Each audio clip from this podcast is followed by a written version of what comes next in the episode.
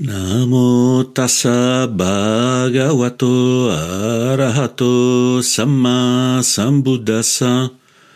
Namo tassa bhagavato arahato samma sambuddhassa. Namo tassa bhagavato arahato samma sambuddhassa. Buddham dhammam sangam namassami.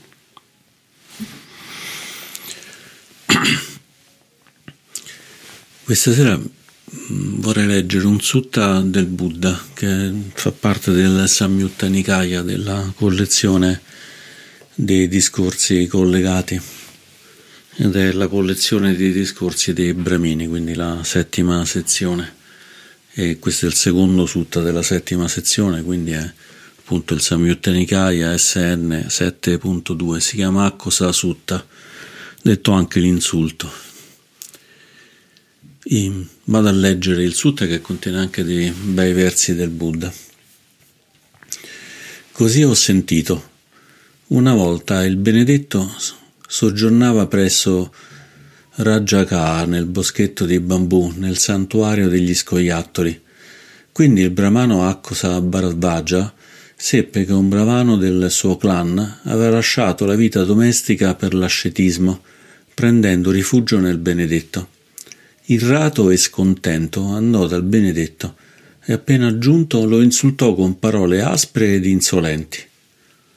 Quando finì di parlare, il Benedetto gli disse Cosa pensi, Bramano? Amici e colleghi, genitori e parenti ti fanno visita in qualità di ospiti. E lui rispose Sì, maestro Gotama, qualche volta gli amici e i colleghi, genitori e parenti mi fanno visita in qualità di ospiti. E il Buddha continuò: E cosa pensi? Li servi con cibo buono e delizioso? Sì, qualche volta li servo con cibo buono e delizioso. E se loro non l'accettano, quel cibo a chi appartiene? Se loro non l'accettano, maestro Gotama, quel cibo è mio. Il Buddha disse: Allo stesso modo, Brahmano, siccome mi hai insultato, io non ti sto insultando. Siccome mi hai mortificato, io non ti sto mortificando. Siccome mi hai rimproverato, io non ti sto rimproverando. Perciò io non li accetto. Sono tutti tuoi, Brahmano, i tuoi insulti. È tutto tuo. Chi ritorna un insulto a colui che lo sta insultando, mortifica colui che lo sta mortificando, rimprovera colui che lo sta rimproverando si dice che costui divide tutto con quella persona, ma io non sto dividendo nulla con te, Brahmano, è tutta roba tua, è tutto tuo. E il Brahmano rispose, il re conosce insieme con la sua corte queste parole del maestro Gotama. Gotama, l'asceta, un arahant, un illuminato, ed inoltre il maestro Gotama domina la rabbia. Il Buddha rispose con questi versi. Come può sorgere la rabbia in chi è senza rabbia? Nel domato del vivere retto, in una persona liberata dalla conoscenza perfetta, nello stabile che dimora in pace. Uno che ripaga un uomo arrabbiato con rabbia, in tal modo peggiora le cose per se stesso. Non ripagando un uomo arrabbiato con la rabbia, si vince una battaglia difficile da vincere egli pratica per il benessere di entrambi, il suo e quello dell'altro. Quando, sapendo che il suo nemico è arrabbiato, mantiene consapevolmente la sua pace. Quando avrà ottenuto la cura di entrambi, la sua e quella dell'altro, le persone che lo considerano sciocco non sono esperti nel Dhamma. A queste parole il Brahmano Akkosa Bharavajja disse al benedetto, al Buddha, Magnifico, maestro Gotama, magnifico, straordinario, proprio come se si rivoltasse ciò che era capovolto, rivelare ciò che era nascosto, mostrare la via a chi si era smarrito, o recare una luce nell'oscurità in modo che chi ha occhi possa vedere le forme. Allo stesso modo il maestro Gotama, con vari metodi, ha reso chiaro il Dhamma. Io, Io prendo rifugio nel maestro Gotama, nel Dhamma e nella comunità dei monaci, il Sangha. Possa io ottenere l'abbandono della vita mondana, la presenza del maestro Gotama e l'ordinazione come monaco.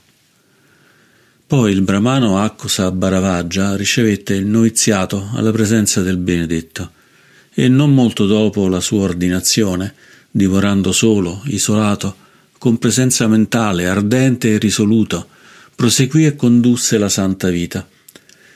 Così conobbe che la nascita è finita, la vita santa è adempiuta, il compito è concluso. E così il venerabile Bharavajja divenne un altro degli Arant.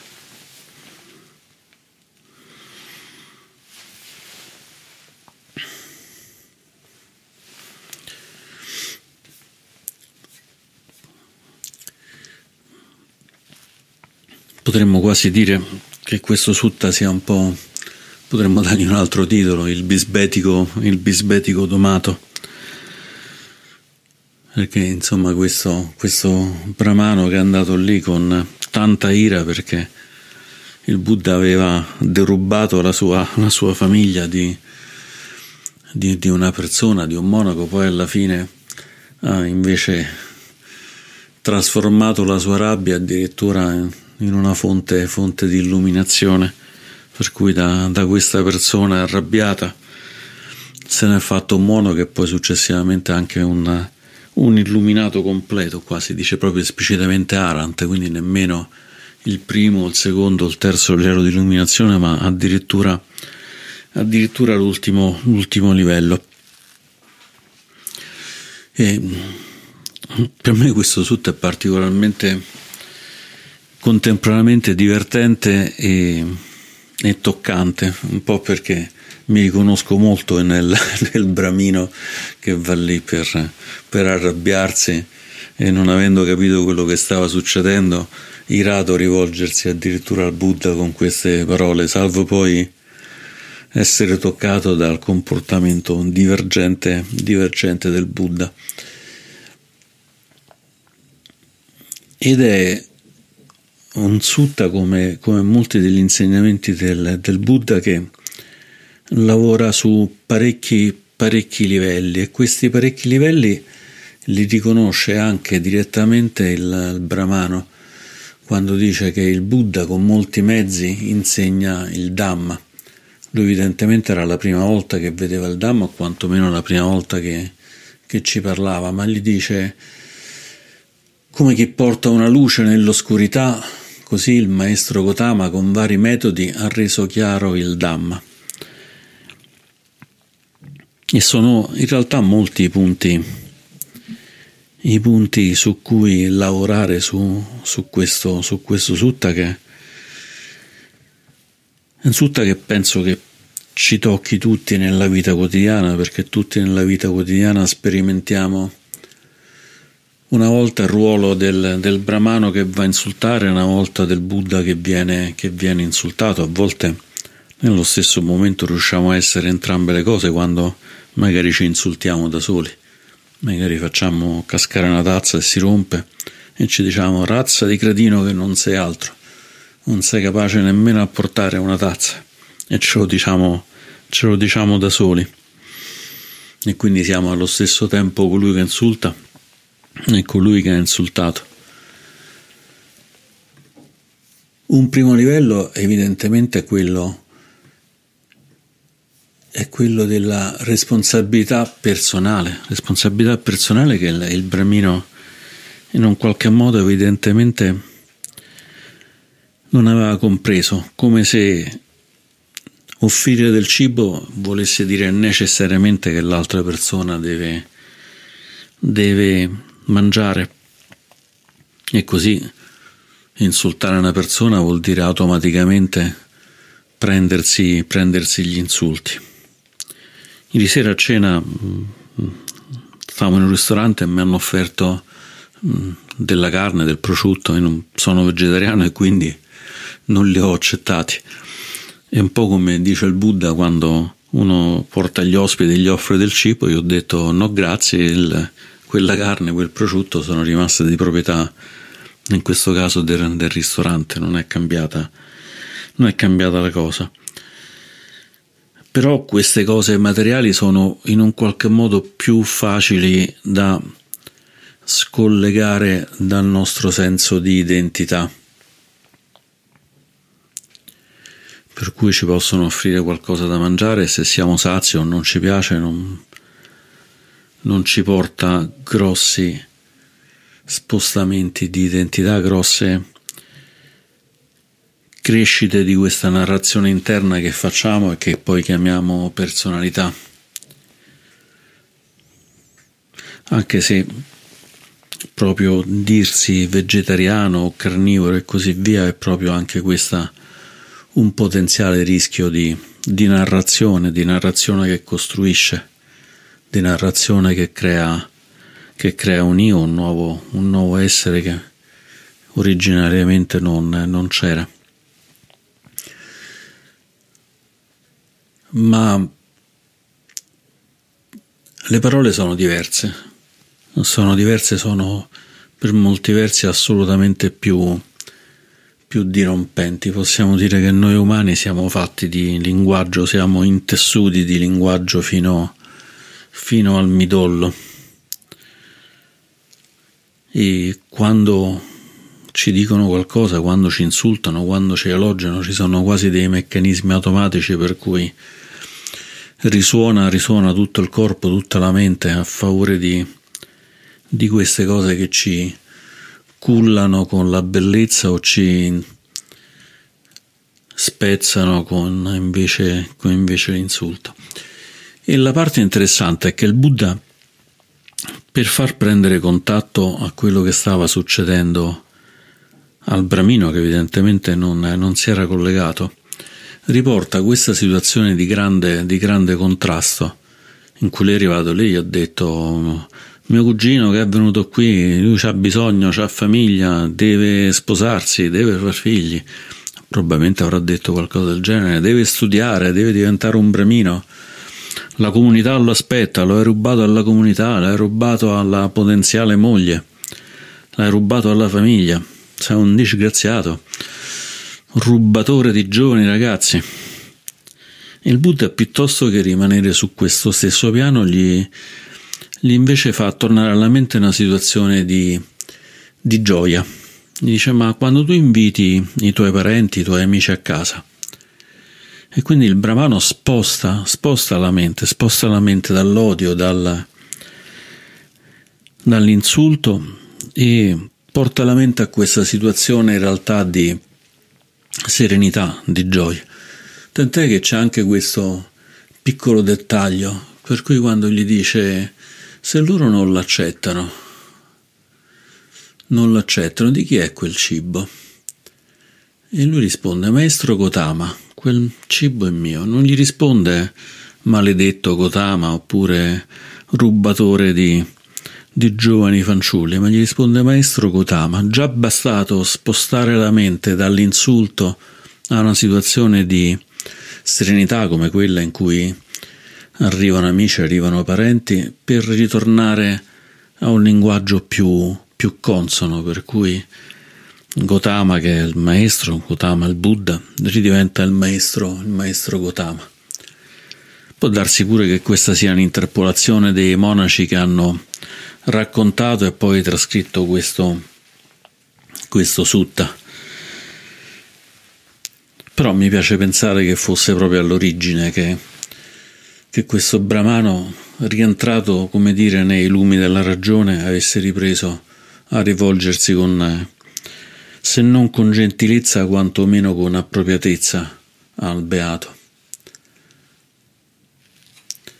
E poi lì c'è anche una parte abbastanza divertente perché il Buddha gli dice io non ho accettato, non ho preso, eccetera, quindi è tutto tuo, è tutto tuo. E il, questo povero Brahmano capisce, capisce, capisce in modo sbagliato che il Buddha si sia arrabbiato con lui e visto che i veggenti, gli indovini i maestri spirituali quando sono arrabbiati possono lanciare delle maledizioni e queste maledizioni possono essere molto pericolose, allora si preoccupa e gli dice ma Buddha, ma tu sei famoso perché non ti arrabbi, perché ti stai arrabbiando con me? c'è proprio del, del, del terrore in queste, in queste parole che, che gli va a dire. Capisce che ha superato, che ha superato il livello, ma ancora, ancora non è entrato in contatto con, con il beato. Non è entrato in contatto con il beato perché non riesce a capire che non c'è rabbia in quello che gli dice, c'è ancora uno spostamento, uno spostamento che il Buddha, che il Buddha deve fare. Il Buddha l'ha già calmato portandolo con l'immaginazione a casa sua, fra gli amici, i parenti, il cibo, le bevande, eccetera. Ma quando gli dice non è, non è cosa che accetto, riprenditela, ancora non è riuscito a a spostare completamente la mente nella, nella direzione giusta. Allora il Buddha passa a versi, passa a recitare dei versi e gli dice come mai, come può sorgere la rabbia in chi è senza rabbia? In qualche modo il brahmano gli ha detto sei famoso per non arrabbiarti allora perché ti arrabbi con me? E lui risponde come può sorgere la rabbia in chi è senza rabbia. In chi è senza rabbia è bellissima come cosa perché non è l'espressione di chi è senza rabbia ora, ma chi è senza rabbia sempre. Ed è senza rabbia, ci dice il Buddha, perché è stato domato dalla vita retta. Anche qui c'è un'umanità bellissima in questi, in questi versi. Buddha non ha detto anch'io è senza rabbia perché sono nato senza rabbia, ero l'eletto sin dall'inizio e quindi non mi arrabbio mai, ma sta evidentemente parlando di sé e dice domato dalla vita retta. Prima non c'era questa assenza di rabbia, ma grazie alla vita retta, alla vita nobile, alla vita nel Dhamma, si è raggiunto questo, questo stato. E questo stato lo si è raggiunto, dice il Buddha, in uno liberato dalla conoscenza perfetta. E qui è un bel salto, un bel salto perché sta dicendo al Brahmano c'è qualcosa che, che non hai toccato, che è questa vita santa, ma non hai toccato nemmeno la scintilla di questa conoscenza perfetta. Magari non abbiamo ancora noi toccato la conoscenza perfetta, ma qualche scintilla della luce del, del Dhamma l'abbiamo avuta, qualche piccola illuminazione che ci fa arrabbiare di meno, che ci fa insultare di meno, che ci fa soffrire di meno quando siamo insultati, l'abbiamo, l'abbiamo avuta e quindi già possiamo capire di più le parole del Beato. Il Beato continua dicendo come può arrabbiarsi, come può sorgere la rabbia in colui che è stabile e che dimora in pace, stabile come una montagna, stabile come un elefante. Il Buddha viene spesso paragonato a un elefante perché l'elefante è un animale solenne, stabile, il re della, della foresta, ancora più re del, del leone, che il leone ha paura dell'elefante e questa stabilità in qualche modo fa sorgere di fronte al Brahmano, di fronte a noi che ascoltiamo questo resoconto di questa conversazione così, così viva, così concreta, così fatemi dire da vita di tutti i giorni, fa sorgere la montagna della stabilità, la montagna della, della saggezza. E quindi ha portato questa immagine sublime questa immagine sublime in cui il Buddha gli ha detto come va a finire la cosa. La cosa va a finire che quando, quando si fa la vita santa, quando si vive in modo retto, si diventa pieni, si entra in contatto con la conoscenza, con la conoscenza diretta con la pagna, con la saggezza e questa pagna fa sì che poi si dimori in modo stabile. E poi spiega con questi versi in un modo un pochino più semplice forse da capire, gli dice guarda che se tu rispondi a un arrabbiato con la rabbia non fai altro che sta ancora peggio. E anche qui c'è uno spostamento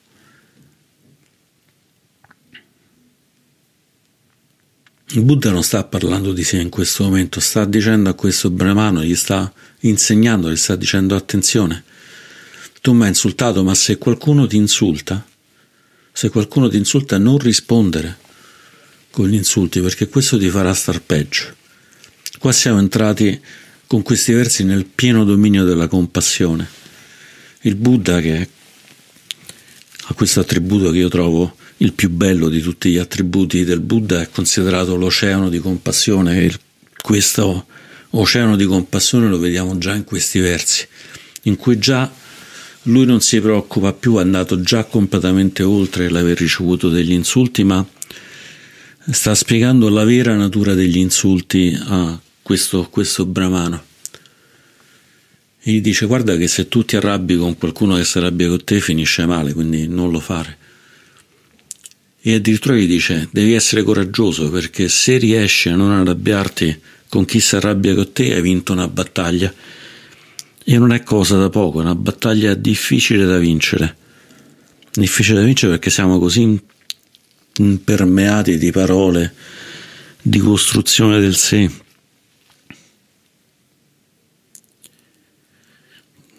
Che bisogna andare oltre le parole, bisogna andare oltre il sé.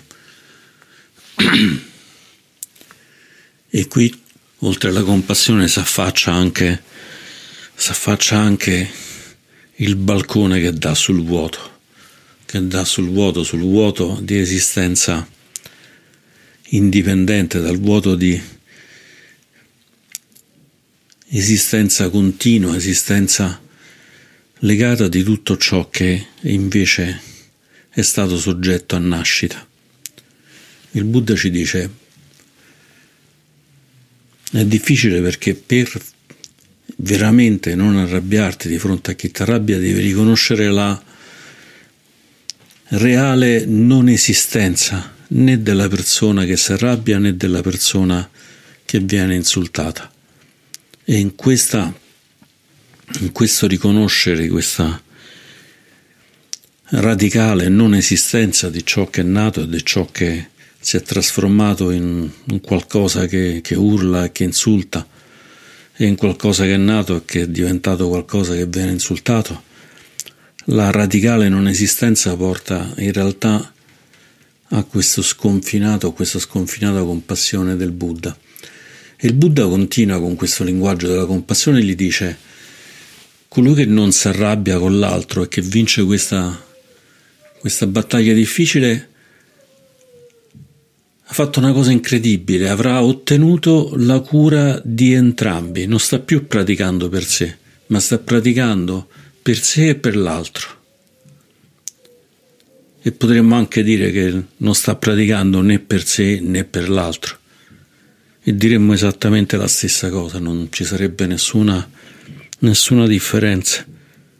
Il Buddha non vede l'altro come altro da sé, non vede sé come altro dall'altro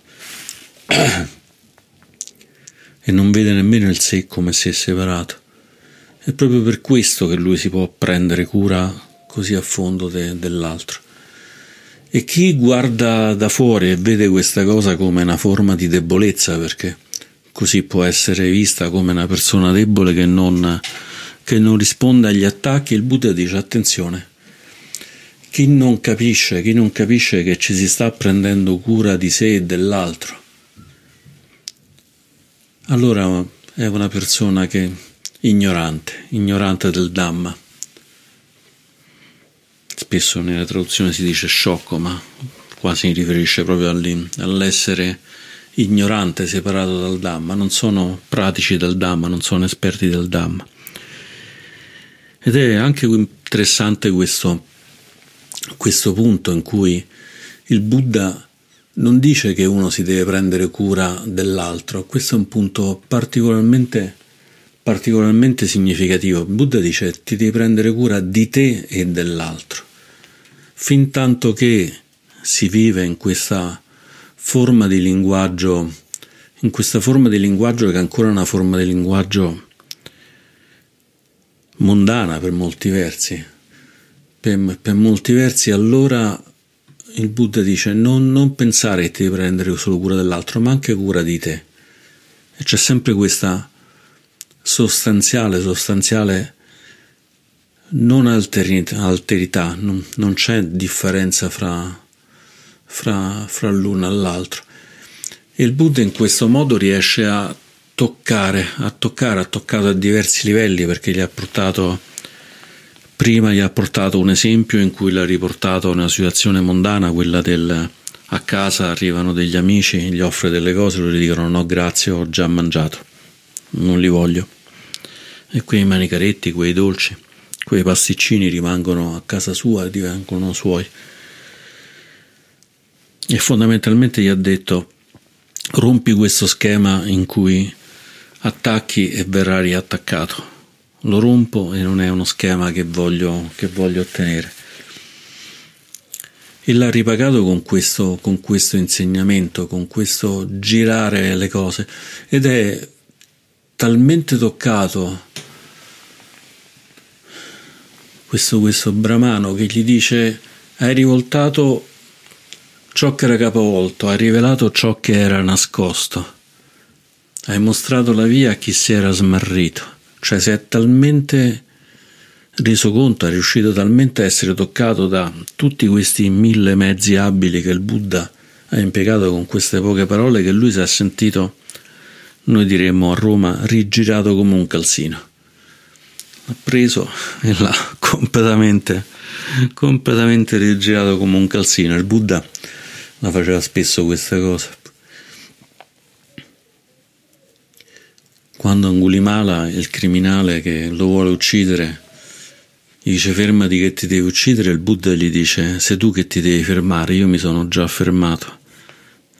E non è un linguaggio molto diverso se, se ci pensate rispetto a, a, questo, a questo sutta, in cui gli dice, in cui dice sono stabile, sono colui che è stabile. È quello che dice anche Angulimala. Angulimala di fronte a questa montagna, a questa montagna che si svetta dall'oceano della compassione, in un attimo cambia radicalmente, radicalmente la propria vita perché è riuscito in un attimo a penetrare la totale costruzione mentale della sua vita, la totale innaturalezza della propria, della propria vita. Ed è quello che riesce a toccare anche questo, questo, questo brahmano questo brahmano, il quale a quel punto chiede, chiede al Buddha di diventare monaco e poi appunto lavorando, lavorando su di sé, dimorando solo, isolato, con presenza mentale, quindi in piena consapevolezza, ardente e risoluto, queste sono frasi canoniche, nel senso che si trovano continuamente in tutti i sutta, vuol dire semplicemente che si è messo lì ha fatto la vita da, da, da praticante, da monaco fino a raggiungere questo stato che è la formula in cui si dice che ha raggiunto l'illuminazione, quella in cui la nascita è finita, non ci saranno ulteriori rinascite, perché si è interrotta l'ignoranza e interrompendo l'ignoranza non serve più di voler diventare qualcos'altro e di rinascere ancora. La vita santa adempiuta, la vita santa è quella del Dhamma, è stata percorsa tutta e quindi non serve più di camminare nella via nella via del Dhamma perché si è interamente Dhamma e il compito, il compito di liberarsi è stato concluso. E anche questo sta in infiniti sutta in cui si dice semplicemente che o il Buddha o qualcuno dei seguaci del Buddha ha raggiunto l'illuminazione. E, e così si conclude questo, questo sutta che a me mette sempre mi fa sempre molto ridere, ma mi fa sempre molto commuovere perché è buffa questa cosa questo va per insultare e poi finisce per ritrovarsi monaco insieme al suo parente, fra l'altro. Ed è anche molto toccante però per vedere la genuinità di questo brahmano. Pensate questo brahmano quant'è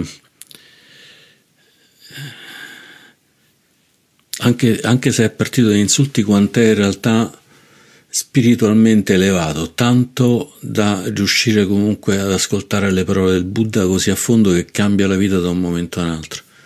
Quindi queste persone che sembra una persona così disgustosa, pensate di stare davanti al Buddha e vedere uno che lo comincia a insultare in tutte, in tutte le lingue del mondo.